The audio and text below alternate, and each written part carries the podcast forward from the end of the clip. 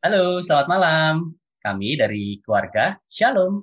Halo, selamat malam. Saya Gading dari keluarga Shalom. By the way, ini pertama kalinya loh kita take sound untuk podcast ini ya. Gimana rasanya? Aduh, deg-degan ya, kayak malam pertama kita. Oke, jadi uh, ini pertama kali kita ngambil uh, take buat uh, podcast. Kita akan konsepnya keluarga Shalom ini kita akan ngebahas beberapa isu-isu yang biasanya tidak dalam sebuah keluarga ya gitu. Dan dibawanya secara santai sih. Kayak misalnya uh, hari ini kita akan ngebahas tentang pernikahan. Seperti kayak misalnya kita tuh kan kalau menikahan datang dari dunia yang berbeda nih. Ya. kayak kamu do ya. Waktu kita sebelum merit aku kan uh, dulu udah biasa ngekos nih. Jadi aku udah kebiasaan mandiri gitu. Dalam artian barang-barang yang aku atur tuh aku udah ngatur rapi sendiri gitu ya. Tapi pas nikah itu kadang-kadang aku suka bingung karena barang-barang yang udah aku atur terus jadi eh, kamu pindahin lagi gitu. Jadi kita berantakan lagi gitu tempatnya gitu. Jadi karena kita datang dari sudut pandang yang berbeda dari latar belakang yang berbeda kadang-kadang kita tuh suka kagok ya pas pertama kali merit ya. Kalau kamu gimana? Iya ya, bukan pertama kali merit mungkin malam pertama. Iya iya, iya. kita harusnya merit untuk pertama dan terakhir jadi pas malam pertama buat aku sendiri uh, tadinya yang tidur sendiri jadi tidur eh, kok sama semua ya? Hmm. terus yang tadinya di tangan uh, di jari-jari itu nggak pernah ada perhiasan emang pada dasarnya nggak suka perhiasan. Eh ada cincin yang tersemat ya sesuatu yang baru tapi menyenangkan dan tak terlupakan. Nah balik lagi nih ke background masing-masing. Kebetulan aku juga dari keluarga yang uh, pedagang hmm, terus yang betul. sifatnya agresif lebih uh, berisiko tinggi dibandingkan uh, Mas Agung yang dari keluarga yang uh, ya dari keluarga ekonomi yang dari dulu sampai sekarang stabil-stabil aja nggak pernah ada juggling. Di keluarga itu tuh sangat juggling sekali kayak roller coaster. Jadi ambil resiko itu sesuatu yang biasa. Biasa ya jadi ini terlihat waktu kita ngambil uh, keputusan untuk rumah pertama oh, ya, iya dulu ya waktu kita ambil rumah pertama tuh wow itu perjuangan banget sih buat aku karena aku nggak biasa ya. Kan Iya buat aku sih aduh itu mah hal yang kecil. Mm-hmm. karena dulu itu udah terbiasa kalau misalnya udah dapat pendapatan sendiri uh, almost 70% ya. 70% itu buat di saving.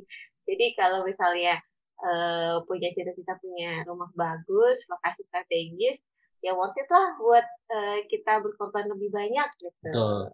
Nah itulah kadang-kadang memang pernikahan itu eh, latar belakang kita berbeda, itu harus jadi satu dalam satu rumah. Nah kan itu kadang-kadang yang membuat wah butuh penyesuaian kan, macam-macam kayak contoh juga tadi masalah keuangan. Kita udah eh, berbeda nih dari sudut pandang melihat keuangan. Terus hal-hal yang kecil juga, misalnya kamu sadar nggak sih kadang-kadang kalau misalnya kamu pakai sikat gigi, odolnya tuh nggak suka ditutup lagi gitu pasta giginya pasta giginya gitu kalau aku ada biasa rapi kan tutup ya, ya. tutup lagi Kamu gitu terus baju-baju juga yang baju kotor segala macam itu biasanya aku langsung bawa ke belakang tempat mesin cuci gitu hmm. kamu kan enggak gitu jadi kadang-kadang perbedaan-perbedaan kecil itu ya, ya, ya. itu yang uh, mewarnai rumah tangga lah ya, ya gitu. ya. dan ya konflik-konflik kecil itu sih yang kadang membuat saya aku pribadi itu uh, emosi, memendam emosi sama kamu. Gitu. Jadi how to manage uh, my feeling to you gitu. Jadi, Sabar ya sayang. Tetap tetap padahal sebenarnya galau juga. Ini sebenarnya siapa sih yang hidup sama gue? Oke, okay, iya. balik ya. lagi.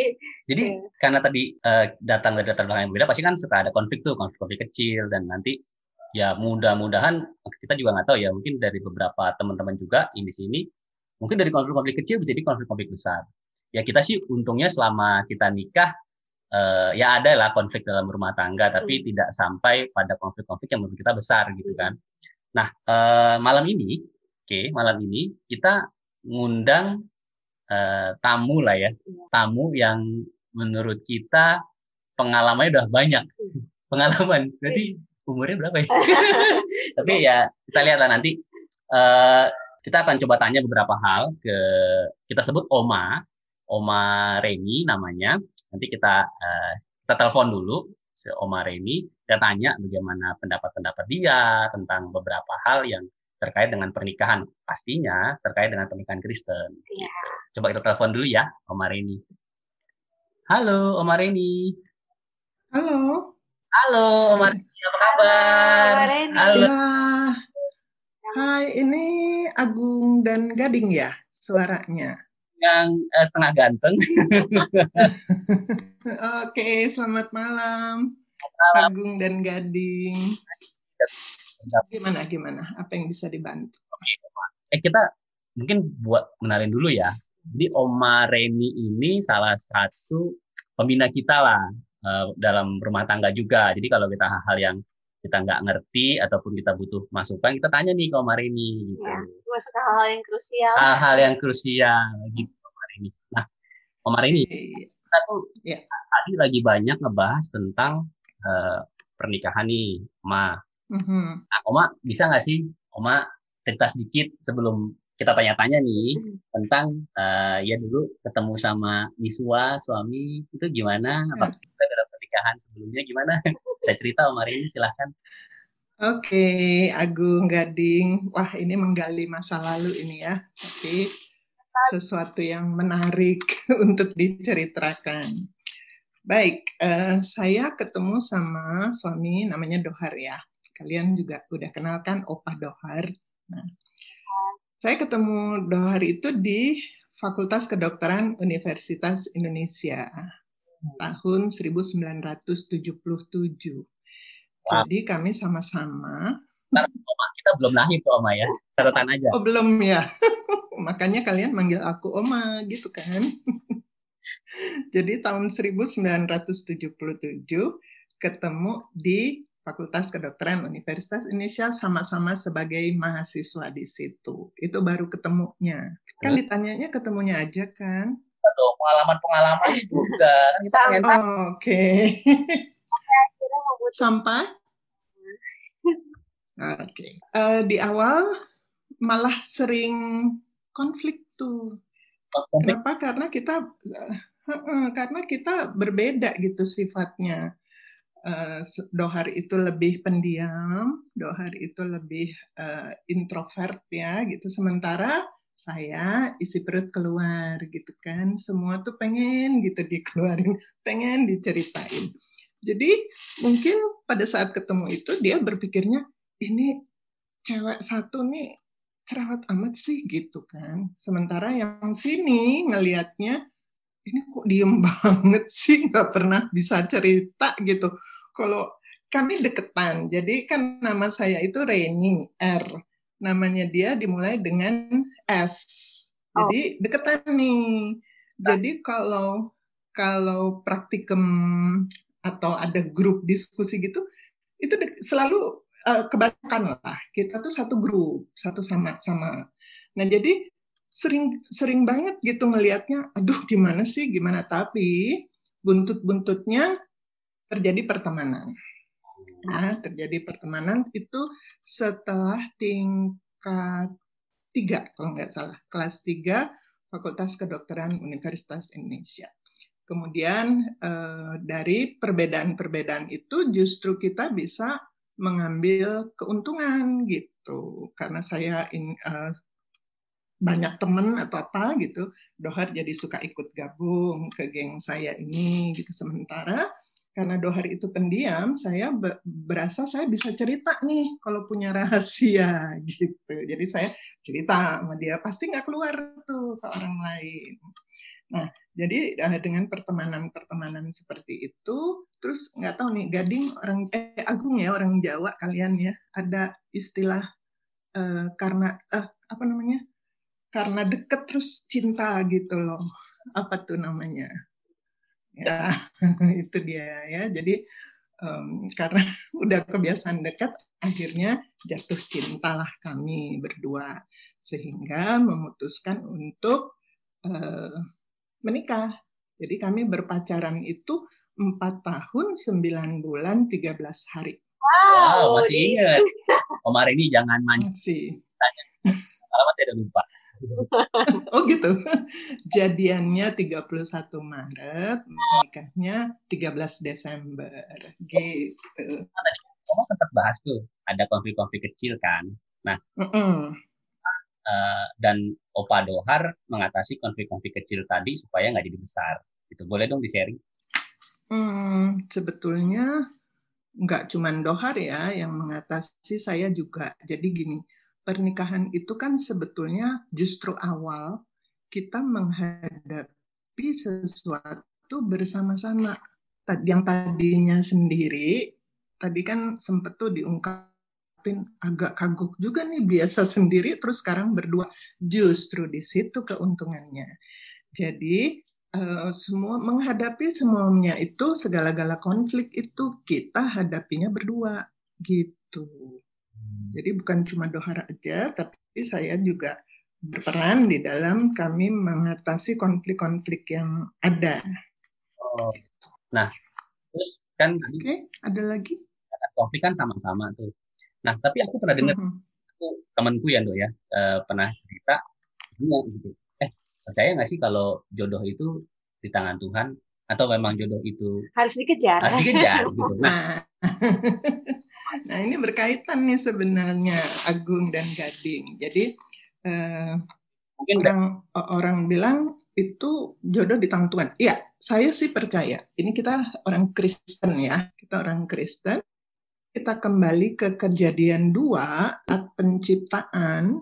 Ya, saat penciptaan itu Tuhan bilang di uh, tidak baik manusia itu seorang diri saja. Oke, jadi prakarsanya, idenya itu munculnya dari Tuhan ide pernikahan itu munculnya dari Tuhan. Itu ayat 18.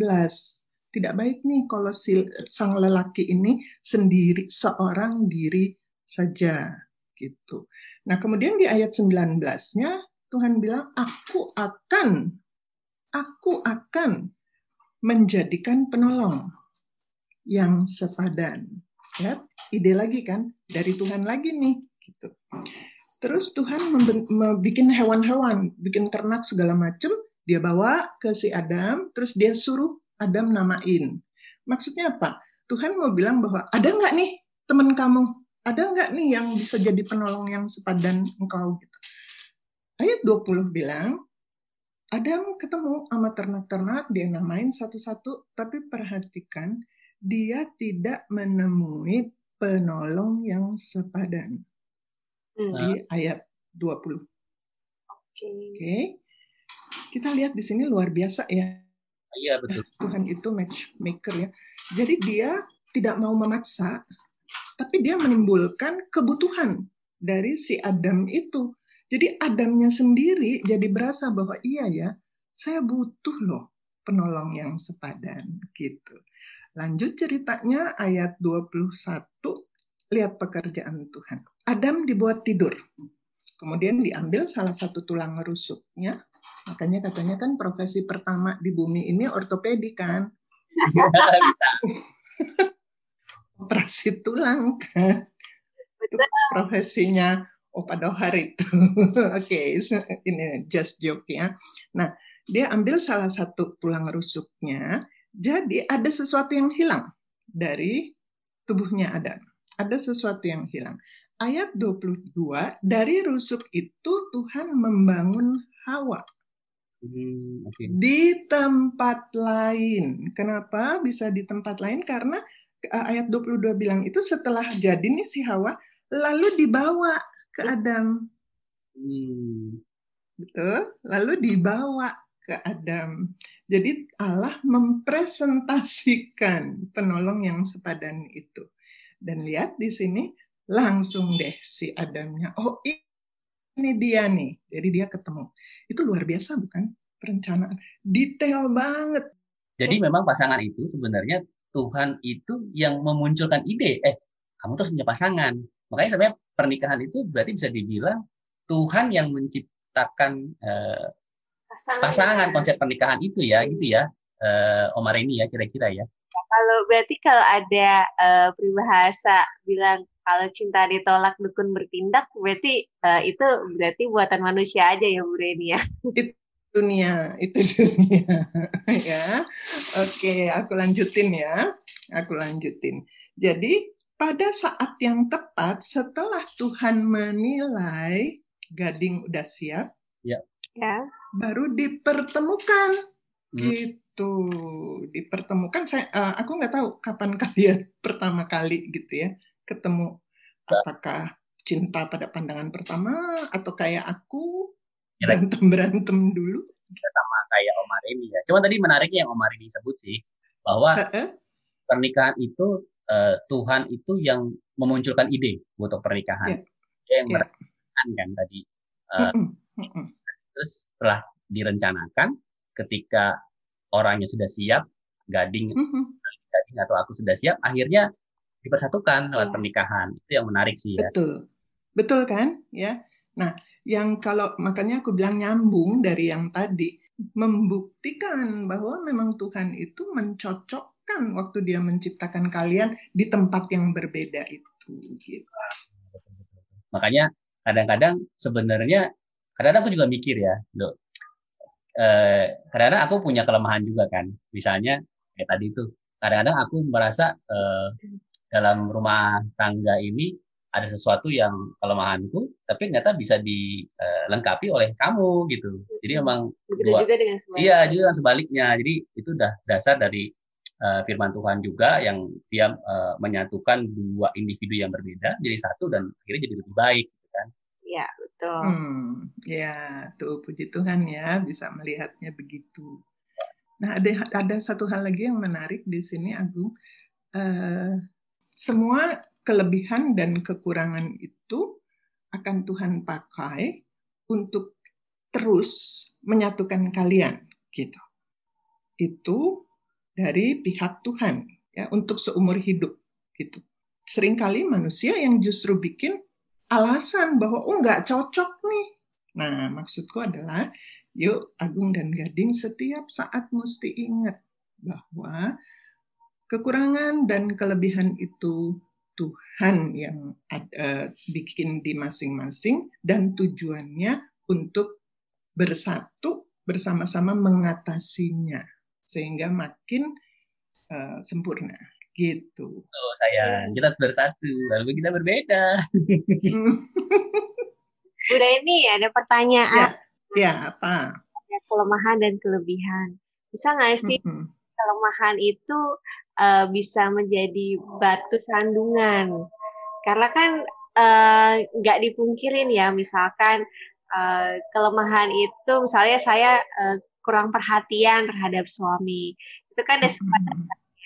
Sama kelamaan, Mas Agung jadi ngerasa, ih kok uh, punya istri di rumah kayak nggak ngapa-ngapain ya gitu terus udah mulai-mulai nih ragu-ragu uh, gitu padahal hmm uh, kelemahan dan kelebihan itu akan saling menutupi dan uh, saling memperkuat satu sama lain. Nah itu uh, kalau ada kelemahan seperti ini Bu Reni, uh, uh-huh. Biasanya ada konseling keluarga lah ya supaya uh, tidak terjadi suatu pertikaian yang nantinya ujungnya perceraian dari dalam tanda kutip masalah kecil dari awalnya perhatian masalah kecil lama-lama membesar membesar membesar gitu bu. Gimana? Hey, kelemahan? Uh, balik lagi nih. Yang pertama kiatnya adalah sadar bahwa Tuhan yang mempersatukan. Itu tadi udah kita diskusikan ya. Ini iman kalian mesti ke situ. Sadar bahwa Tuhan yang mempersatukan dan apa yang dibuat Tuhan selalu baik. Hmm, okay. Tuhan tidak pernah buat yang tidak baik. Ya, itu pertama. Kemudian yang kedua adalah kalian harus belajar bersyukur atas setiap keberadaan pasanganmu. Bersyukur saya. Nah, ini nggak gampang nih gitu. Jadi kalau lihat misalnya Agung melihatnya, aduh kok dia uh, oh odol nggak ditutup gitu ya. Yang pertama bersyukur dulu bahwa akan ada bahan diskusi. Oh, wah. Nah, kemarin ini. Oh iya. Hmm, hmm. Jadi, aduh, saya biasanya diajarin mama saya pakaian langsung nih ke kamar mandi gitu ya. Naruh kamar. Ini kok enggak ya gitu. Oke, gitu ya. Terima dulu keberadaannya, bersyukur dulu, terus sama-sama didiskusikan. Dua. Yang ketiga, jaga dan tumbuhkan terus cinta kalian. Jangan cuma waktu pacaran. Mungkin Agung dan Gading pernah eh, belajar ya atau dengar bahwa cinta itu kan ada tiga, eros, phileo, sama agape. Nah, tiga-tiganya itu ciptaan Tuhan, tiga-tiganya bagus kalau ditempatkan tempatnya, tapi harus dasarnya itu agape. Uh, Oke. Okay. Nah, kasih yang walaupun. Aku kalau anak-anak remaja, kalau lagi bawakan ceramah itu ya, love, sex, and dating, itu aku suka bilang ini, cinta tuh apa sih? Wah, jawabannya bisa macam-macam. Terus oh ya semua benar, semua benar. Terus saya simpulkan ya kalau kita mau merubah nih supaya baik kan nggak bisa juga sampai nanti seumur hidup si kakek sama nenek itu si kakek itu uh, nenek itu odolnya nggak ditutup-tutup kan nggak bisa kan gitu. Jadi doa namanya doa tujuh kata. Wah, doa, doa tujuh. Apa itu? Doa tujuh kata. Tuhan ubahlah dia melalui perubahan saya dulu. Oh. Nah, gitu. Gitu ya, jadi aduh. Emang kalau ngobrol sama Om Reni ini selalu memberikan pencerahan ya. Selalu membawa pencerahan membawa buat damai sejahtera. Sejahtera. Shalom. itulah. Makanya kita pada Shalom itu kita mengundang beberapa uh, narasumber-narasumber yang memang kredibel lah ya, yang memberikan ketenangan hati yeah. buat keluarga Shalom. Oh, kalian terlalu melebih-lebihkan. Ini kan Roh Kudus yang kerja. Kemarin ini, akhirnya kemarin ya. Ini ayat yang bisa menguatkan pasangan-pasangan muda uh, dalam pernikahan. Uh, Efesus 5 ayat 25 itu mengatakan, Hai suami, kasihilah istrimu. Oh, oke. Okay. Ya. Efesus 5 ayat 22, Hai istri, tunduklah pada suami seperti kepada Kristus. Jadi, jadikan Kristus dasar dari pernikahan kalian berdasarkan ayat-ayat ini ya. Kalau Roma 15 ayat 7 itu tentang saling menerima. Tadi Efesus 5 ya, Om. 5 ayat 25 untuk suami, Efesus 5 ayat 22 untuk istri. Banyak atas waktunya, waktunya atas sharingnya, atas kesempatan. Oke, okay, iya. Uh, Saya boleh nggak aku tutup dengan satu kalimat? Oh silahkan. silahkan. Nah, ada ada seorang penulis buku tentang marriage, tentang pernikahan Kristen ya eh, dari Jerman, Herman Uzer. Itu dia bilang begini, mereka yang ingin bahagia sendiri, janganlah mencintai. Karena yang terpenting dalam mencintai adalah membuat pasangan kita berbahagia. Mereka mereka yang ingin dimengerti oleh pasangannya, janganlah mencintai. Karena yang terpenting di sini adalah mengerti pasangannya. Oke, okay, itu dia.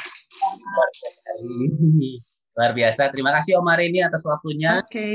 Oke. Okay. Saya selalu doakan kami semuanya supaya tetap uh, sehat, supaya tetap uh -huh. ya, dan damai sejahtera. Amin. Semoga Bu Reni okay.